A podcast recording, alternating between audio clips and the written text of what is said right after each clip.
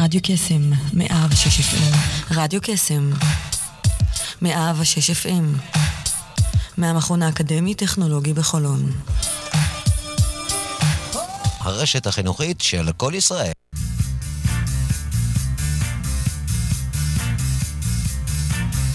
יוצאים תוצאות עם שרון אייזן, בכל יום ראשון, תשע עד עשר בבוקר, רק ברדיו קסם, 106 FM, הרשת החינוכית של כל ישראל.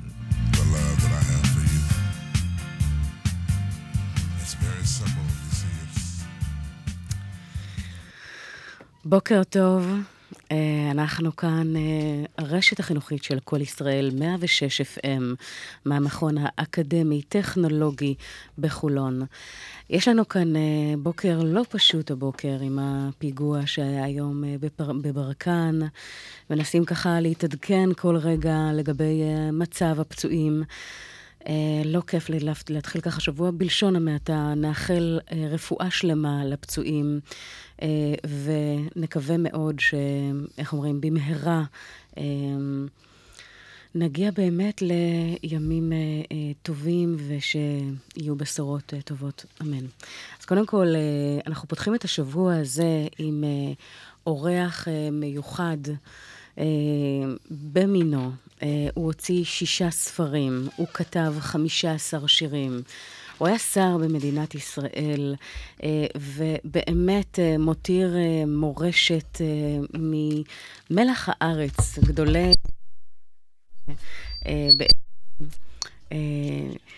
יש לנו כאן במדינה, ואני שמחה מאוד להציג אותו. אה, אביגדור קהלני, בוקר טוב. בוקר טוב, בוקר טוב. מה שלומך? הכי טוב בעולם. תענוג. אנחנו מתנצלים ככה על הצפצופים הקטנים, היו לנו איזושהי אה, בעיה טכנית אה, קלה, אבל הכל נפתר, אנחנו יכולים, מה שנקרא, כן. להתחיל. תודה. אז יפה, הבוקר הזה הולך להיות מאוד מאוד מעניין, אנחנו הולכים לדבר, הוצאת ספר שישי במספר. כן. שנקרא מנהיגות במעגלי החיים. אה, ספר שאני אוחזת כרגע בידי, עם דגל ישראל מונף, וככה הרבה אנשים שנמצאים עם דגלים מאחור, ובאמת אה, מאוד מאוד מרגש. אה, איך, איך התחושה באמת, אחרי ספר שישי שנולד לאוויר העולם, אתה מספר ככה על הצלחה מאוד גדולה, אתה אדם מאוד עסוק ומרצה גם בארץ וגם בעולם, ויש לך לא מעט ככה נתינה בפוינט אוף יו שלך ובראייה שלך. הספר הראשון, אני יודעת שהוא בין הנמכרים בעולם בעצם. כן, אה, זה ספר שישי, כל ספר זאת לידה. לגמרי. זה לידה על כל המשתמע, כיוון שאתה מתחיל מהנייר הלבן הריק עם הרעיון, לאחר מכן אתה מתחיל לכתוב, ולאחר מכן אתה מתחיל לרוץ. אה, הספרים שכתבתי, הראשון זה עוז 77. ע"ז בגמטיה 77, זה שם הגדוד שלחמתי בו ביום הכיפורים. הספר השני הוא נקרא דרך לוחם, שמיד כשהשתחררתי בצה"ל כתבתי את קורות חיי בתפיסתי הצבאית. ספר שלישי הוא אה, בכוח האמת. אה, אחרי שגמרתי להיות שר לביטחון פנים, הם העידו אותי למשפט שנתיים. אה, כן, ניסו, אה, הצעתי זכאי מכל הכיוונים, אה, זה עלילה, עלילה. הספר שלישי, הרביעי, אני נשבע לך, זה סדרת רעיונות שהייתי בצד שלך, כאילו המראיין מגלה צה"ל, ראיינתי כ-70 איש על מלחמת יום הכיפורים ב-2003. Mm-hmm. ספר החמישי שלי זה "את לי הבית", שספר שכולו שירה, מכמות והגיגים. והספר השישי זה הספר שעומד לפנייך, שעוסק במנהיגות. מכל הזוויות, אני מתחיל במשה רבנו, אני גומר אה, בנכדתי הקטנה, אבל לא זה, אני מטפל במנהיגות בכל הזוויות, איך עומדים, איך מדברים, איך מסבירים, איך משכנעים, ואת כל סוגי המנהיגות אני נוגע בהם, ואני מקיש מהם וכותב את תפיסתי. אז זה הספר שעומד לפנייך כרגע. וואו, אה, אין ספק שזה מאוד מאוד מרגש. כמי שכותבת ספר כבר הרבה זמן, ודיברנו על זה ככה לפני שהשידור התחיל, אני יכולה רק, מה שנקרא, באמת להבין את הכברת דרך העצומה הזו, ואתה עשית את זה כבר כפול שש, שש פעמים שכאלה. אז יש לנו באמת הרבה על מה לדבר היום. מנהיגות בין השאר, אבל לפני זה אנחנו נקשיב לשיר שאתה כתבת, אני נשבע לך. ועם זה נפתח את הבוקר הזה. שיר הזה כתבתי כשהייתי שר, ואבי ומדינה קרא את המילים ומיד כתב את המנגינה, והוא גם שר את זה. זה בעצם שבועה למדינה. שבועה למדינה. כמה חזק ומרגש. אז בואו נקשיב. אבי ומדינה, אני נשבע לך שתהיה האזנה נעימה. Música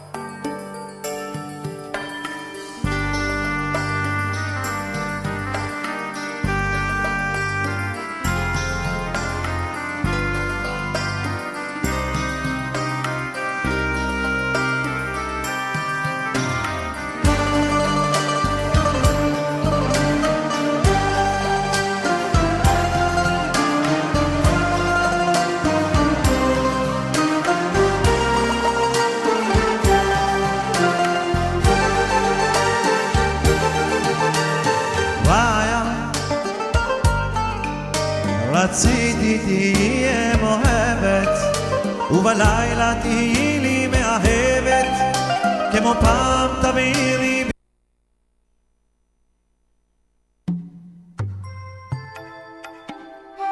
מתנצלים על ה... אה, אנחנו תיקנו לשיר הנכון.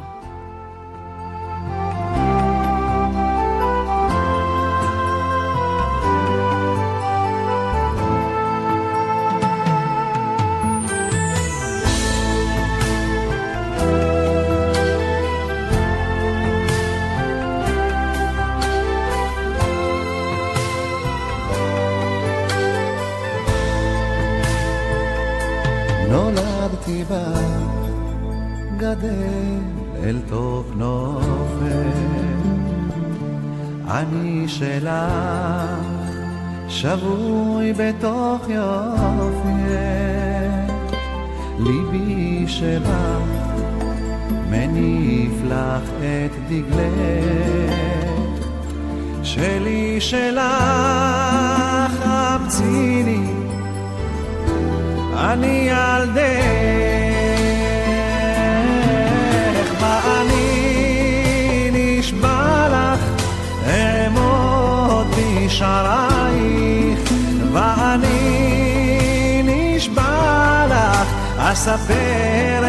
אספר בשבחייך, ואני ניצב בך כסלע בחומותייך, ואני ניצב בך ראש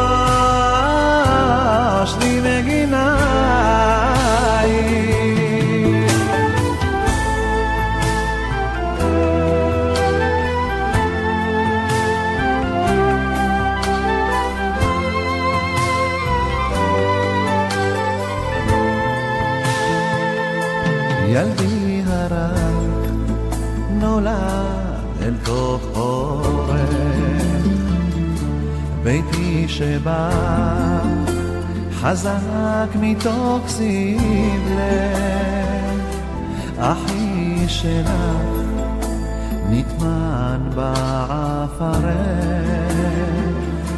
וגורלי עטוף הוא וזורק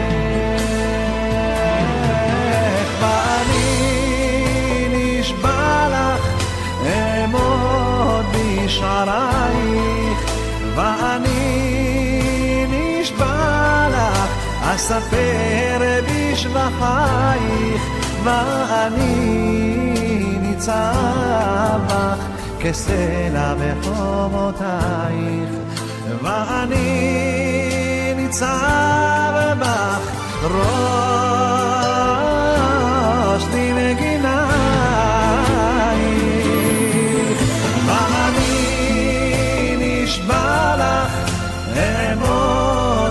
בשערייך ואני נשבע לך? אספר בשבחייך ואני ניצב בך? כסלע בחומותייך, ואני ניצב בך? ראש לי מגינה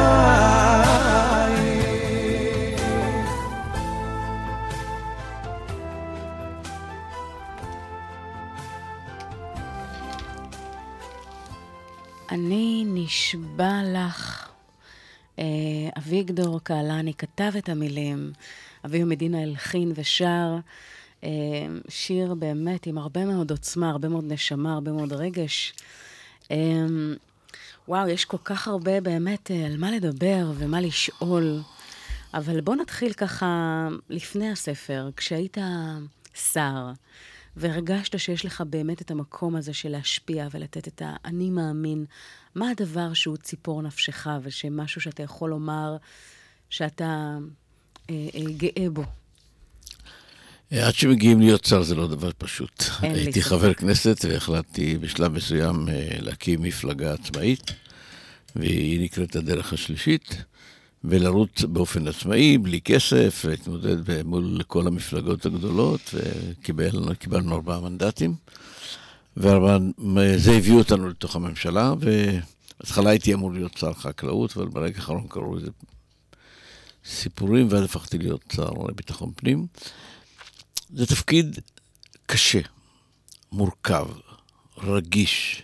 אתה נוגע בעצביה של מדינת ישראל. מישהו ש... תאונת דרכים גדולה, שואלים אותך, מה עשית על מנת למנוע? מישהו שהרג את אשתו, אז אומרים, מה עשית כדי למנוע את הפגיעה בנשים? וכל יום אתה נשאל בשאלות שאתה אמור לתת. אני חושב שהתפקיד הזה מיצה את היכולות שלי, הגעתי, אה, עבדתי קשה מאוד. הגעתי לכל תחנת משטרה במדינת ישראל, הגעתי למערבים ביום ובלילה, קיבלתי החלטות של פינוי ג'ואריש, קיבלתי הייתי בקבינט הביטחוני-מדיני אה, במשרד, בראש הממשלה, אצל ראש הממשלה. היינו צריכים לקבל החלטות הרות גורל לעתידה של מדינת ישראל. הייתי צריך להזיז אה, תחנות, לשנות את המשטר, להקים אה, בתי סוהר חדשים, להיות חבר בממשלה ולהיות חבר בקבינט. אה, לקושש קולות לקראת בחירות אה, שכולנו חייבים לחשוב עליהן. זה תפקיד אה, שמילא אותי, אני גאה על כל דקה שהייתי שם, ובסופו של דבר לא נבחרנו בפעם נוספת, לדאבוני, ואנשים העדיפו להחליף גרביים מבחינת הציבור, אבל זה זכורה לי תקופה קשה, מאתגרת, ואני חושב שעמדתי במרבית האתגרים שהצבתי לעצמי. לא uh, מובן מאליו uh, בלשון המעטה. זאת אומרת, מעטים uh, זוכים להגיע לעמדות השפעה ועמדות מפתח, ובאמת להסתכל על הדברים ברובד, על, על האופן שבו הם נראים מבפנים, שלא תמיד ככה זמינים לעין הציבור. אה, וזה הישג שהוא מרשים אה, ללא ספק. אנחנו יודעים אגב, שאגב, אם אנחנו נסתכל על, על הספר מנהיגות, מה, אתה יודע, אתה מדבר על מעגלי החיים, החיים ואתה מדבר ממשה רבנו ועד נכדתך הקטנה. זאת אומרת, אם נסתכל על ההיבט הזה, כשכתבת את הספר, מי, מי באמת, אה, למי יעדת אותו? הרצון שלי לעסוק במנהיגות הוא מאוד מעניין, כי בסך הכל כל הזמן הייתי מפקד, מנהיג, מנהל, לאורך כל ההיסטוריה שלי. אפרופו, שהייתי בקורס קצינים, נזרקתי בקורס קצינים, לא סיימתי אותו אף פעם. וכתוב שם, הנ"ל ללא כושר פיקוד ומנהיגות, לא יכול להיות קצין בצה"ל. והכי צניעות שאני יכול לומר, שני הצל"שים שלי, שהם מהגבוהים במדינה, כתוב עקב כושר פיקוד ומנהיגות עילאי במלחמות ישראל. קודם כל, תאמין למה שכותבים עליך. שניים, רק אתה יודע בדיוק מה שנמצא בתוכך. אה, והסוגיה של מנהיגות היא לא באתי לספר על מנהיגותי, אלא באתי אה, לתת כלים בידי דור ההמשך ולומר להם, אלה הם הדברים, אם אתה רוצה באמת להיות אה, מפקד, מנהל, מנהיג, אתה חייב להשתמש מה שנקרא, להתגלח על זקנם של אחרים. Mm-hmm. לקחת מניסיונם, ואני הלכתי למשה רבנו, והתחלתי לחפש איך אדם שהולכים שלושה מיליון איש אחריו, ללא מכשיר קשר, ללא רדיו, ללא טלוויזיה, ללא... ללא רשתות חברתיות כן. ואינטרנט ומיילים, כן. אה, איך אדם כזה מוביל כל כך הרבה אנשים 40 שנה במדבר? ואתה הולך לדוד המלך, ואחרי זה לדוד בן גוריון, ואחרי זה הולך לבגין וגולדה, ואתה שואל איפה היו סוגיות המנהיגותיות שלהם שהם התמודדו איתם. הלכתי אחר כך בתחום הצבאי, שזה תחום... אה, אבל לא, לא, לא טיפלתי הרבה שם. אחר כך הלכתי למקצועות שונים. הלכתי, אה, פיני גרשון, שמקבל 250 החלטות במגרש כדורסל. הלכתי לדוד פטל, שמאפס הקים איזה 160-170 מלונות. ואתה הולך, ולקחתי אימא שיש לה 13 ילדים, ואמרתי, תגידי, איך את מנהיגה אותם בבוקר? אה, לקחתי רב, אמרתי לו, למה שאני אקשיב לך? ואני לוקח מכל אחד את הנקודות המיוחדות שבו. ואני מפתח אותם בזווית הראייה שלי. Mm-hmm. וכך שאני, אה, אה, וגם אני מלמד כמובן, איך עומדים מול אנשים, איך מדברים אל אנשים, איך משכנעים אנשים, איך להקשיב לאנשים, כל הדברים האלה הם מאוד מאוד חשובים.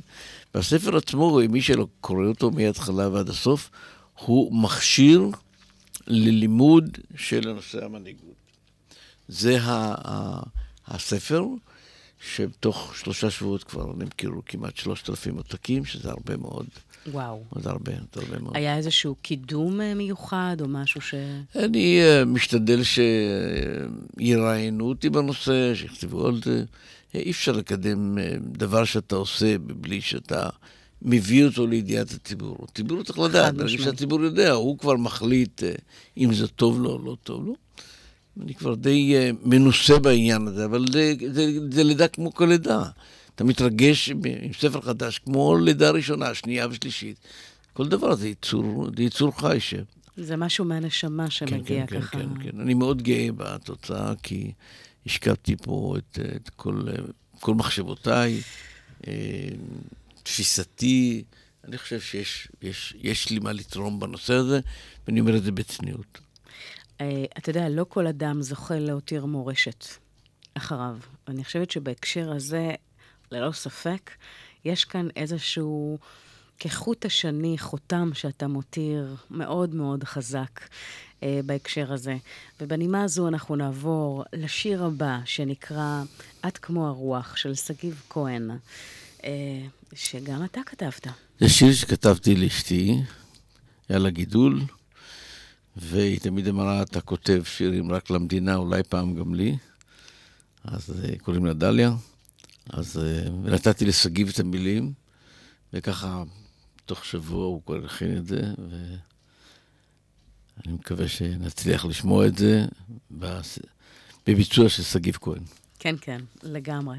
אז uh, אנחנו, אגב, שלום לה, אני מקווה שהכל בסדר. כן, כן, הכל בסדר. יופי, זה הכי חשוב. אז את כמו הרוח, שגיב כהן, מילים אביגדור קהלני. בואו נקשיב.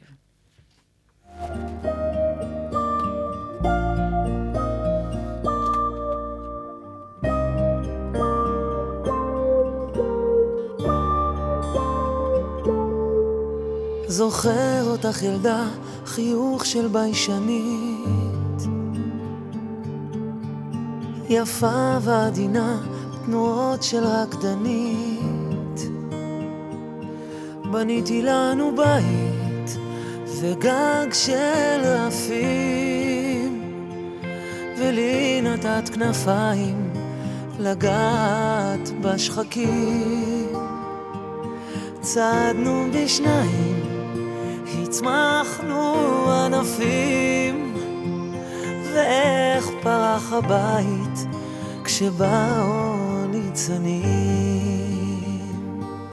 את כמו הרוח המלטפת את המים, ואני לך כמו נשר השומר מן השמיים, והייתי מפרש לנווט ספינתנו, ובשתי ידייך נגעת בכל חיינו. יום עודף עוד יום נפקחו עיניי, השמש ואורה מחבקת משמיים. רבו אבני דרך בשביל שבו הלכנו, ואיך נמשיך ללכת בדרכים שלא ידענו. והזמן דוהר מהר, עודף את השנים, ואת ילדה נשארת, יפה מנעורים. את כמו הרוח המלטפת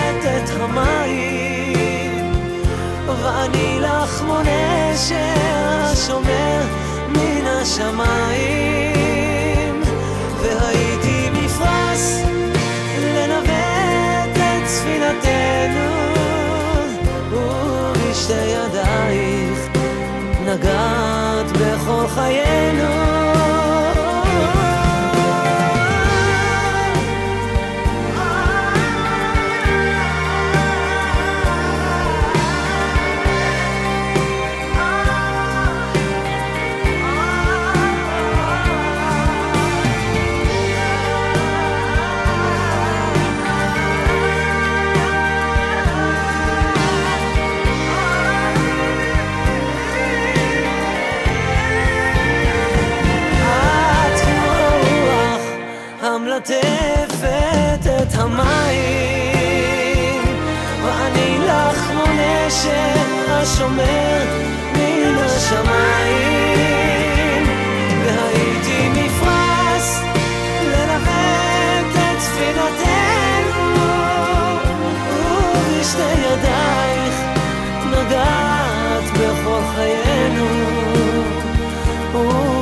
ובחוט זהב נרקם לו חלומנו.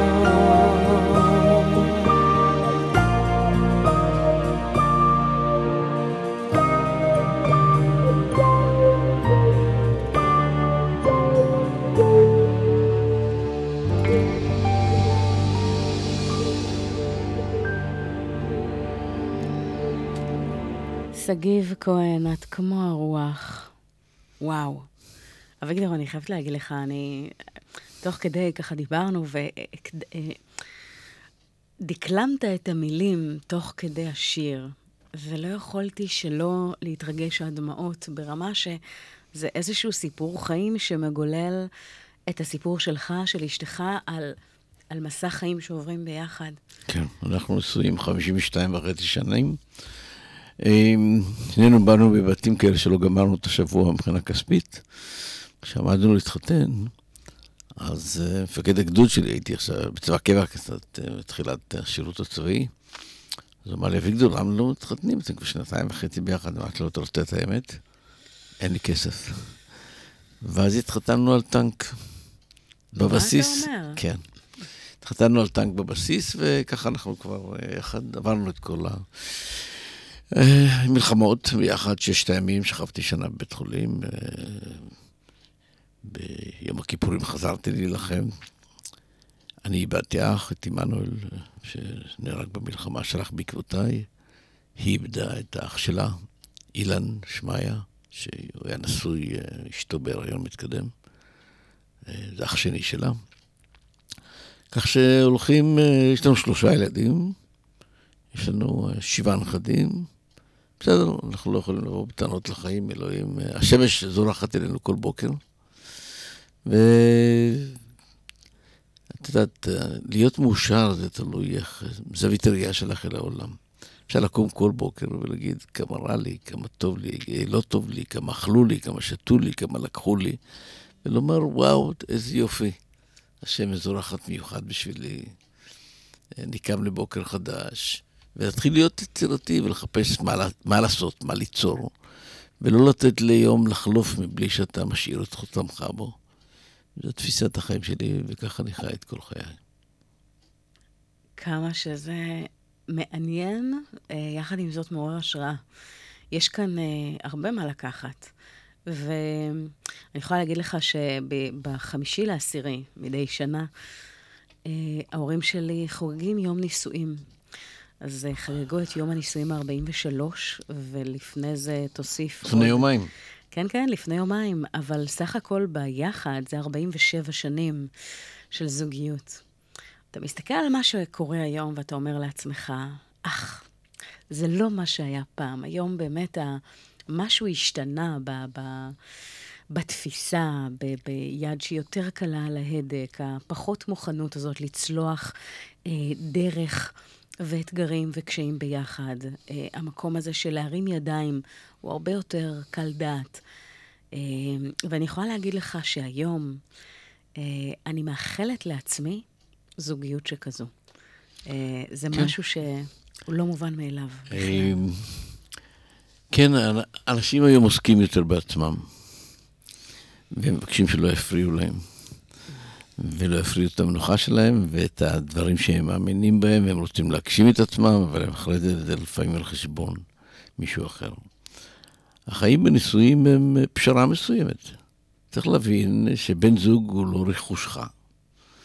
צריך להבין שהזוגיות ביחד זה מקימים משפחה וילדים וכן הלאה.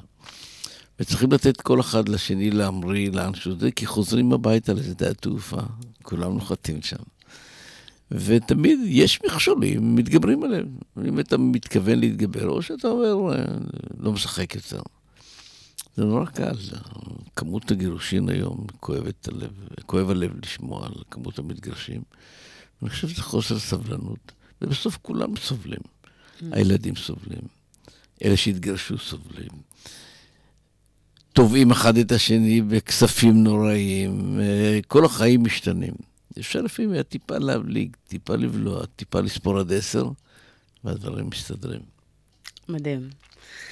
אמ, יש אה, כאן איזשהו אה, משהו שאתה יודע, כשאנחנו מדברים על החיים ובכלל, יש אה, הרבה דברים שהם, אתה יודע, מעין מעגל חיים שכזה. ואתה מדבר כאן על, על לא מעט, על משמעות של מנהיגות ואיך הדבר הזה בא לידי ביטוי, ובין אם זה בן גוריון ובין אם זה אה, כל מה שקשור ל... אה, המלך ו- ומשה רבנו ועוד uh, רבים וגדולים, עד כמובן, אני מניחה, uh, עידן, uh, העידן uh, של ימינו. אבל uh, אנחנו הולכים לשמוע שיר נוסף שלך, שנקרא "אתה המפקד שלי". Uh, אז אני אקרא ככה תחילתו של שיר, uh, דווקא מהפזמון, ברשותך. באשר תלך, תלך, בך אתברך. אתה המפקד שלי באשר תלך, אלך, בך אתברך. אתה המפקד שלי. וזה ממשיך. אם חיי תשמור, ואם שכל הישר, אם תדע להבדיל, אם תיתן לי חיוך, אתה המפקד שלי כמו, חי... כמו את חייך בהחלטותיך, בין עיקר לטפל, גם ברגע אפל. אם אומץ לך ואם בשעת אמת, אם לנו תיתן, אם סמל תהיה, אתה המפקד שלי ורוחך איתנה. עשית בחוכמה תקוות ניצחון, ולכל תהיה ראשון. יש כאן... אה, יש כאן הרבה, אה, ואנחנו תכף נשמע את השיר עצמו. אה, תקשיבו אתם בעצמכם ככה לבית הראשון, שלא פחות מרגש מהמשך השיר. אה, אז בואו נקשיב. וידעת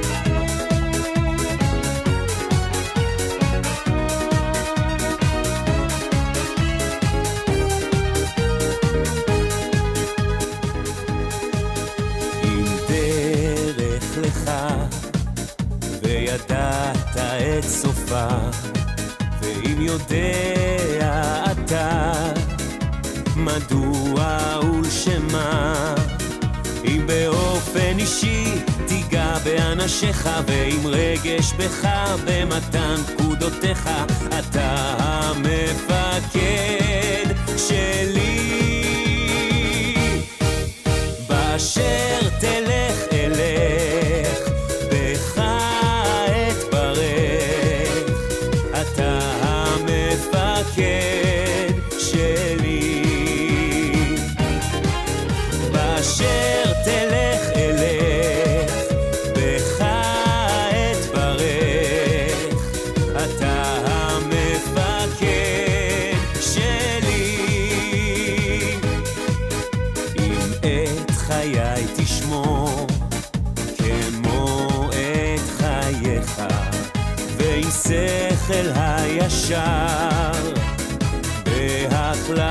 בהחלטותיך, אם תדע להבדיל בין עיקר לטפל, ואם תיתן לי חיוך גם ברגע אפל, אתה המפקד שלי.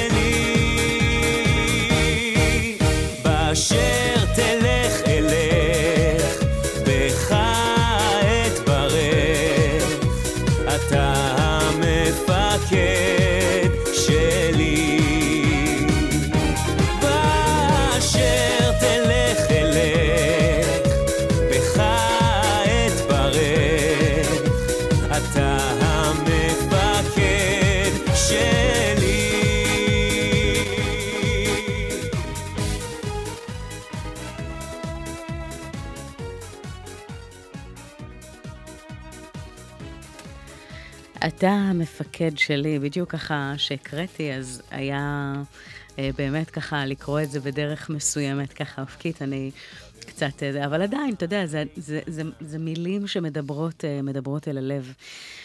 אה, אני רוצה ככה לקחת חלק מהספר ולדבר דווקא על אה, משה רבנו. ו...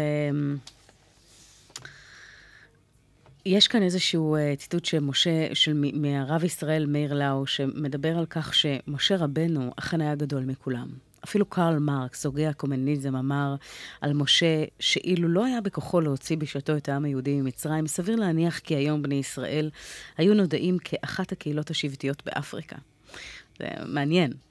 ואז אתה שואל כאן, אה, שש- 600 אלף רבבות הולכים אחריו במדבר. מה הסוד? שזה בעצם סוד של כל מנהיג. אנחנו מדברים על, אה, לדוגמה, מרטין לותר קינג, שהניח אחריו צבא של 250 אה, אה, אלף איש, ויש באמת את משה רבנו, ואנחנו מדברים פה על תקופות שהן לפני העידן של הרשתות החברתיות והאינטרנט, והאפשרות להגיע לכל אחד בלחיצת כפתור. זה היה הרבה יותר מורכב. אז אתה כותב כאן שבכוח אישיותו משה מוביל את העם. כולנו יודעים שהוא היה כבד פה וכבד כבד לשון. אחיו בוגר ממנו וקיבל מנהיגותו בהבנה ובהסכמה. אין מי שאינו זוכר כי ברגע המשימה המוטלת עליו, הוא מנסה לסרב, ורק בסוף הוא מבין שאין לו דרך אחרת. משה אהב את העם. בלי שאתה אוהב את האנשים שלך, איש לא ילך אחריך. העם ידע שמשה משה אוהב אותו ומוכן לעשות כל דבר למענו. ואומנם, כשעם היה צמא, משה נתן לו מים, כשעם היה רעב, הוא סיפק לו מזון. משה היה מחוקק ושופט גם יחד, קבע את כללי ההתנהגות ושפט את מי שסטו מהם. ובכך התווה לבני עמו את הדרך. הוא היה לעמו גם מדריך רוחני. קבע את הכיוון, דיבר עם אלוהים, וקיבל ממנו את הרוח המיוחדת שבה יוביל את העם אל הארץ הנכספת. וואו. וואו. Uh, כן, אז יש פה באמת המשך ל- להתגבר על האויבים בדרך, ולהבין שלא יזכה לחצות את הירדן, ואיך uh, נבחר לו מחליף. Um, אין ספק שכשמדברים על מנהיגות, האם זה משהו שלדעתך כל אדם יכול להגיע אליו? מנהיגות, אה, יש אה, דיון האם אה, זו תכונה נרכשת או מולדת. אם את נולדת נול... עם התכונה הזו או שנרכשת. אני חושב שהכריזמה זו תכונה מולדת. שאדם יש לו כריזמה ואת לא יכולה להסיר את העיניים ממנו, וכשהוא מדבר והוא מושך את תשומת ליבך, ובעצם זה שהוא נכנס לחדר הוא כבר הופך להיות מרכז החדר, שהוא יושב ליד שולחן הופך להיות המרכז, שהוא נושא דברים, כולם יושבים בשקט ומקשיבים לו. זאת כריזמה מסוימת שהוא מקרין, זה, זה בנוי מה, מה, גם המבנה של המימיקה שלו, תנועות הידיים שלו וגם התכנים שהוא מדבר עליהם. אבל מנהיגות צריך גם לדעת ללמד. מנהיגות זאת היכולת שלך להניע אנשים לבצע את אשר אתה רוצה, אשר אתה צריך. וזאת משימה שאתה קובע לעצמך. יש מנהיגות גבוהה יותר, שאתה יכול להניע אנשים לבצע את מה שאתה צריך, אבל הם, כל אחד עושה בתחושה שהוא עושה מה שהוא רוצה. זה תמני לעצמך שאת עכשיו פה משדרת בתחנה, ומנהל התחנה אומר לך מה לעשות, אבל בסופו של דבר הוא משאיר לך את חופש התמרון לבחור את הנושא, איך לראיין וכן הלאה, הוא נותן לך את הגמישות שלך. ויש מנהיגות גבוהה יותר, שהיא היכולת שלך להניע אנשים לבצע את שאת רוצה, או שצריכה, או שהמשימה מחייבת אותך, אבל הם יעשו הכל כדי לא לאכזב אותך. וברגע שאת מגיעה לרמה שכזו, שאת uh, לא מאכזבת את ההורים ברמת הציפיות שלהם ממך, את המורים, את המפקדים שלך וכן הלאה. אם מישהו מגיע לרמה שכזו, זאת אומרת שהם מאמינים ביכולות האישיות שלך, באישיות שלך. עכשיו, אם אני מוסיף עוד משהו על המנהיגות, אין מנהיגות בלי דוגמה אישית. אין מנהיגות בלי אמינות. אין מנהיגות בלי להיות מקצוען. אין מנהיגות שסוחפת אנשים מבלי שיש לך משהו לתת להם יותר ממה שיש להם. הם רוצים ללמוד ממך, הם רוצים לדעת את הכיוון. ומנהיגות בזמן מלחמה היא הכי מורכבת, כיוון שאנשים בזמן מלחמה מצפים ש... שיגידו להם מה אותם. לעשות. כן, כן. כן. שיובילו... אה, אה, אה, תשמע, יש איזשהו, אה, אתה יודע, כל מיני מונחים לסגנונות מנהיגות. ומה שאתה מתאר, אותם אנשים שלא יהיו מוכנים אה, לאכזב אותך ויעשו הכל, זה בעצם אולי, תקן אותי אם אני טועה, סוג של המנהיג המשרת. המנהיג המשרת זה אותו אחד שיעשה הכל, כמו שאתה מדבר את משה רבנו, אגב, הוא נכלל, הוא נכלל כ- כ- כדמות של מנהיגות שכזו. אה, אה, אם זה מהטמה גנדי, משה רבנו, מרטין לותר קינג, זה בעצם אדם שקיבל החלטה. להקדיש את חייו למטרה שהיא הרבה יותר נעלה וגבוהה ממנו, בכדי להיטיב עם אותם אנשים, אה, עם, ה, עם עם ישראל, בדוגמה של משה רבנו, שאהב אותה, אה, את העם אהבת נפש, ומרטין לותר קינג, שנלחם על החופש. אה, לבני עמו, ולמעשה בכך גם, אגב, רבע אחוז מהקהל היו לבנים, שבעצם מאוד התחברו ל vision ולחזון הזה של שוויון זכויות. אז יש כאן איזשהו אלמנט ש... סוג של שיקוף. זאת אומרת שכשאתה נותן את ה best שלך ואת ה, את מי שאתה ו, ומתמסר, אז ילכו אחריך באש ובמים. נכון, אתה צריך גם לתת את הכיוון. בוודאי. זאת אומרת, אתה צריך להיות, אה, לעמוד בראש הכוח, אתה צריך אה, לתת את הכיוון לאנשים, אתה צריך לתת להם את התקווה, אתה צריך להראות להם את הכיוון של השמש, ולהראות שישנה שמש. יש אלף ואחד דברים. יש מנהיגות ש, של מנהל עבודה, שהוא, אה, אם, אם הוא יפשל, אז בסופו של דבר אה, לא תהיה לך עבודה ותדרכי הביתה ולא לך מה להכיל את ילדייך.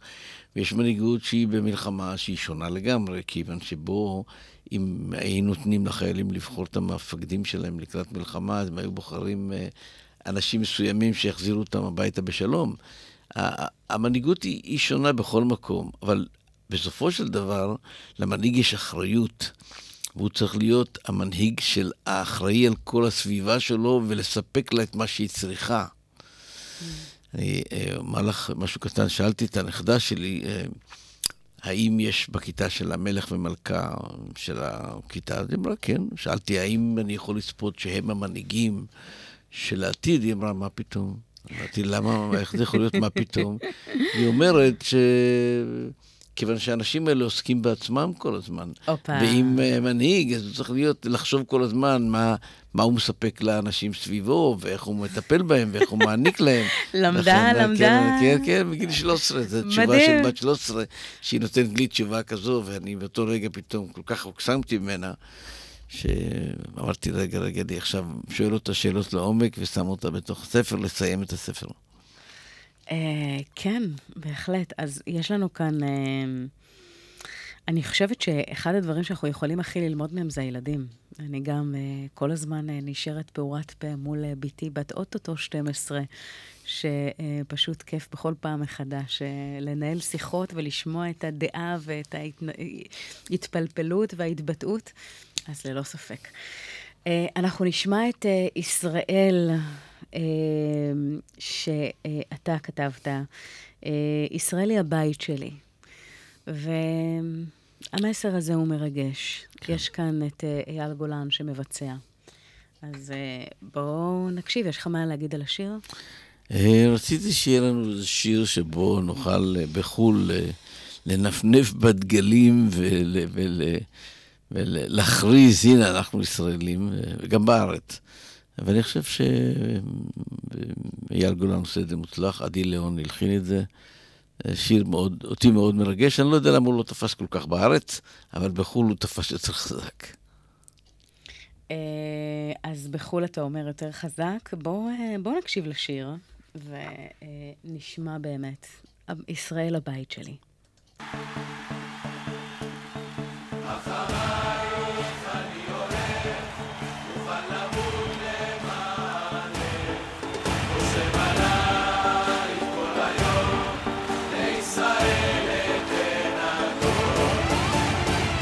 יש לי ארץ, החלב נוגע בדבש, והישן נושן, עטוף ובחדש, והיא יפה קדושה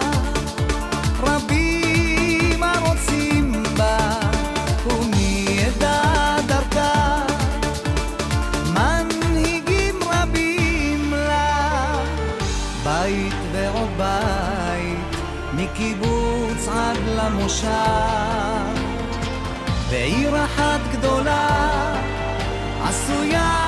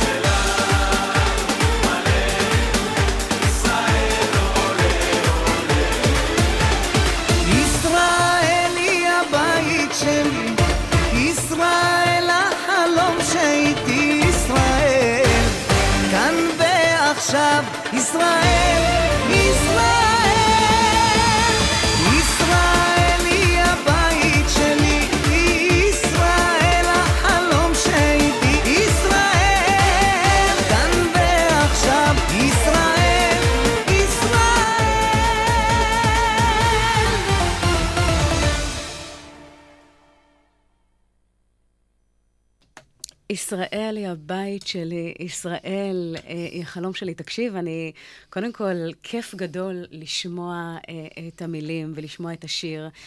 אה, אז אני רציתי ככה לשאול, כי כתבת 15 שירים, הוצאת שישה ספרים. מה יותר מרגש, להוציא ספר או להוציא שיר? ספר הוא השקעה הרבה יותר גדולה. Mm-hmm. אה, ספר, אתה ממצה את יכולתך, אתה גם אה, די חושף את עצמך. אתה חייב להיכנס לדברים שלא תמיד uh, כולם מדברים עליהם, uh, וכולם... רק בספר אתה מגיע לסוגיות uh, רגישות, אז אתה חושף את עצמך כלפי הציבור. בשיר אתה צריך את הרעיון, ואתה צריך להגיד מהו המסר, ולהפוך את זה למשהו שהוא יצא לך מהפה בלי שתוכל להפסיק לנגן אותו ולשיר אותו. זה שונה, ספר הוא הרבה יותר עמוק, שיר הוא לפעמים יותר קליל. אוקיי. Okay. Uh, אני חושבת שבוא נגיד תחושת הסיפוק, איפה מתעלה יותר בהיבט הזה? בספרים. בספרים. כן. Uh, מעניין, מעניין. כן, אבל למרות ששיר הציבור הרחב. אוקיי. Okay. כן, uh... שיר מצליח יותר, הוא מגיע יותר לציבור הרחב. זהו, תמיד אני ככה ככה שואל את עצמי מתי אני אלך ברחוב ואני אשמע מישהו שר משיריי. ולא תמיד אנשים יודעים. אני הלכתי לריקודי עם, לדוגמה, וראיתי חמישה או שישה מהריקודים שרוקדים בריקודי עם, הם ריקודים שלי. ולא תמיד אנשים יודעים שזה שיר שאני כתבתי אותו, ובעצם תחילת היצירה היא שלי, זה לא שאני לקחתי מנגינה ממישהו והלבשתי. על, ה, על, ה, על המנגינה מילים. לא, אני כתבתי וגרמתי לזה שעושה את המנגינה. להלחין את השיר. אני חייבת להתוודות שגם אני לא ידעתי שחלק מהשירים ששמענו אה, במהלך השידור הזה אתה כתבת, וזה כיף גדול ככה אה, לגלות. אה, ודיברת על משהו שמאוד מעורר השראה בעיניי, שמדבר על לחיות את החיים האלה מתוך איזשהו קו מנחה שהיה כחוט השני לאורך חייך, בהיבט של איך... להותיר חותם. זאת אומרת, כל הזמן אה, דיברנו על, על זה שלא הרבה אנשים זוכים להותיר אחריהם מורשת. לא הרבה אנשים זוכים להותיר אחריהם איזשהו משהו שיישאר, אה, אה, והוא יהיה איזשהו סוג של משהו נצחי, אם אפשר לקרוא לזה ככה. אה, מה באמת היה הדרייב שלך להותיר את החותם הזה? כי אתה אומר, הנה, יש כאן... יש כאן ספר שיצא, הספר הזה הוא למעשה חותם, ואני מסכימה איתך. אז עשית שישה כאלה וחמישה עשר שירים. מה המנוע שעומד מאחורי זה? איך, איך הכל התחיל? כי הספר הראשון היה בגיל... 29. 29, כן. אוקיי. אני אגיד לך, אה, אני חושב שהמנוע הכי גדול, אפשר להתוודות היום, זה המוות שהיה סביבי. Mm-hmm. הרבה אנשים... אה, מתו סביבי בגילים אה, מאוד מאוד צעירים, מרבית מחבריי אה, איבדו את חייהם בגיל, בסביבות גיל ה-20. ואני תמיד, אה, כשהייתי בבית קברות וקברתי אותם, שאלתי את עצמי מה הם הותירו אחריהם. התחלתי לחפש איזה מכתב שהם כתבו, איזשהו, אה. אם הם כתבו שיר, אם הם נטעו עץ, אם הם בנו בית, אם הם עשו ילד, ומרביתם לא, מרביתם לא לדאבוננו. זה כל כך זעזע אותי. ואז שאלתי את עצמי, רגע, אבל אה, אני, אה, במזלי אני פה, וכן הלאה. ואז אם אני אה, ממרום גילי אסתכל לאחור, ואני אשאל את עצמי, טוב, חייתי את חיי בסדר, בניתי משפחה, זה בסדר, אבל האם יש לי את היכולות להטביע את חותמי כאן, שיהיה למען הדורות הבאים, שיוכלו להשתמש בניסיוני? ועל הדבר הזה אני כל פעם שואל את עצמי, כי אני חושב שלמדינה שלנו יהיו עוד מאבקים קשים מאוד בהמשך הדרך, ואנחנו חייבים ללמד את הדור ההמשך שלנו להמשיך לשמור על הבית הלאומי שלנו ולהמשיך להחזיק את הדגל שלנו מונף.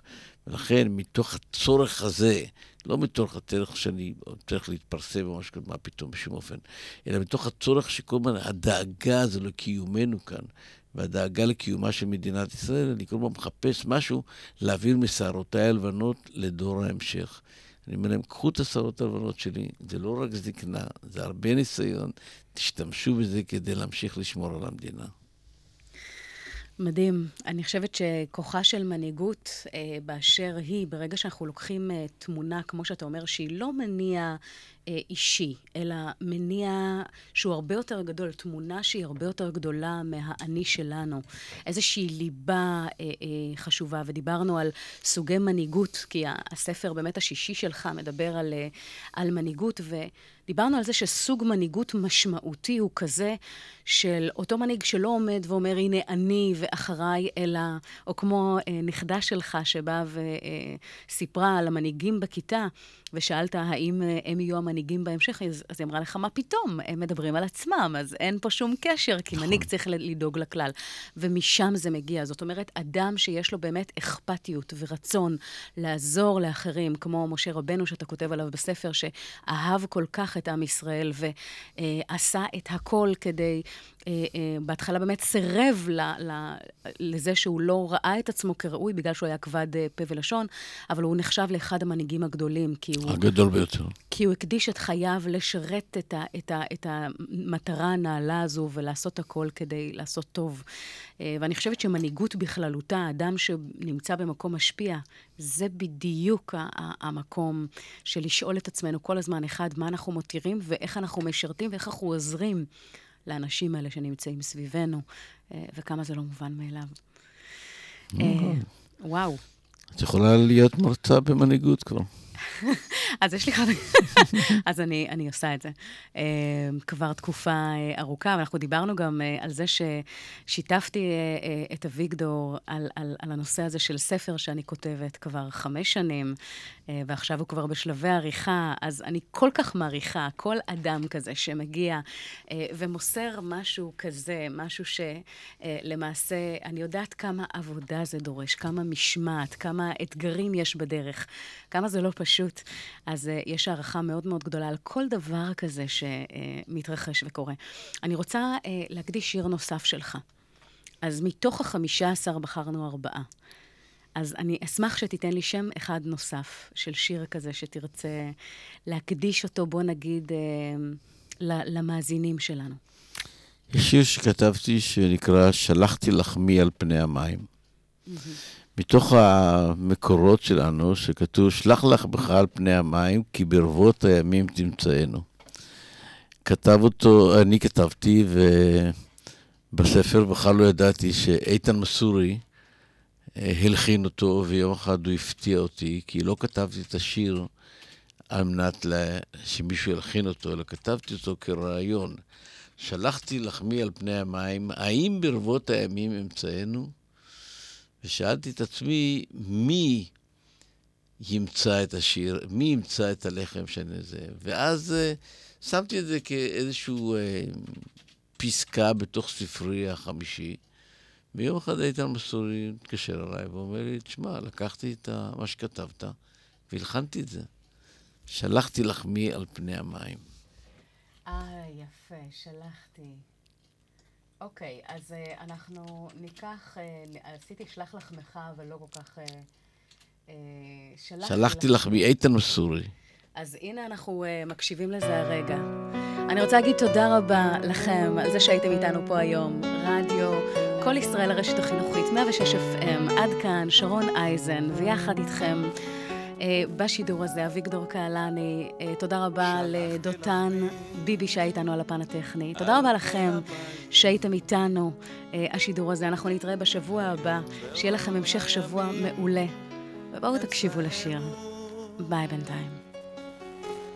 אם ישמע אלוהים תפילתי. אז שיהיה לכם המשך. את לחמי ייקח איש כי לבבי. שלחתי לך מי על פני המים האם באור הימים אמצענו